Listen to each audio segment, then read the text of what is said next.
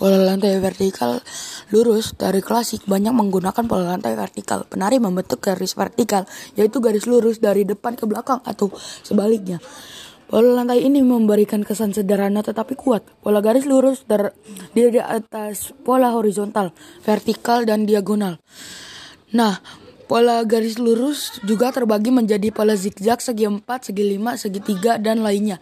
Contoh dari pola lantai garis lurus Pola lantai vertikal atau lurus tari klasik banyak menggunakan pola lantai vertikal. Penari membentuk garis vertikal yaitu garis lurus dari depan ke belakang atau sebaliknya. Pola lantai ini memberikan kesan sederhana tetapi kuat.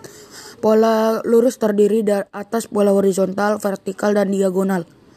Nah, pola garis lurus seba juga terbagi menjadi pola zigzag, segi 4, segi 5, segi 3, dan lainnya. Contoh dari pola garis lurus vertikal seperti tari Yospan dari Papua, tari baris cengkedan dari Bali, dan tari serimpi dari Jawa Tengah. Pola lantai garis lurus horizontal contohnya adalah tari sama dari Aceh, sedangkan tari yang menggunakan pola lantai garis diagonal adalah tari gending Sriwijaya dari Sumatera Selatan.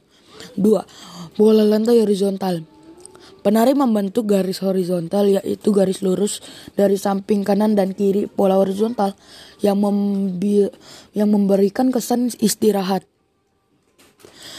Pola lantai diagonal.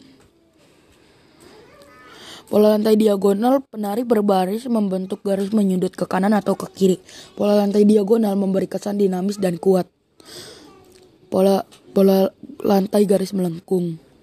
Penari membentuk garis lingkaran tertari rakyat dan tari tradisional banyak menggunakan pola ini.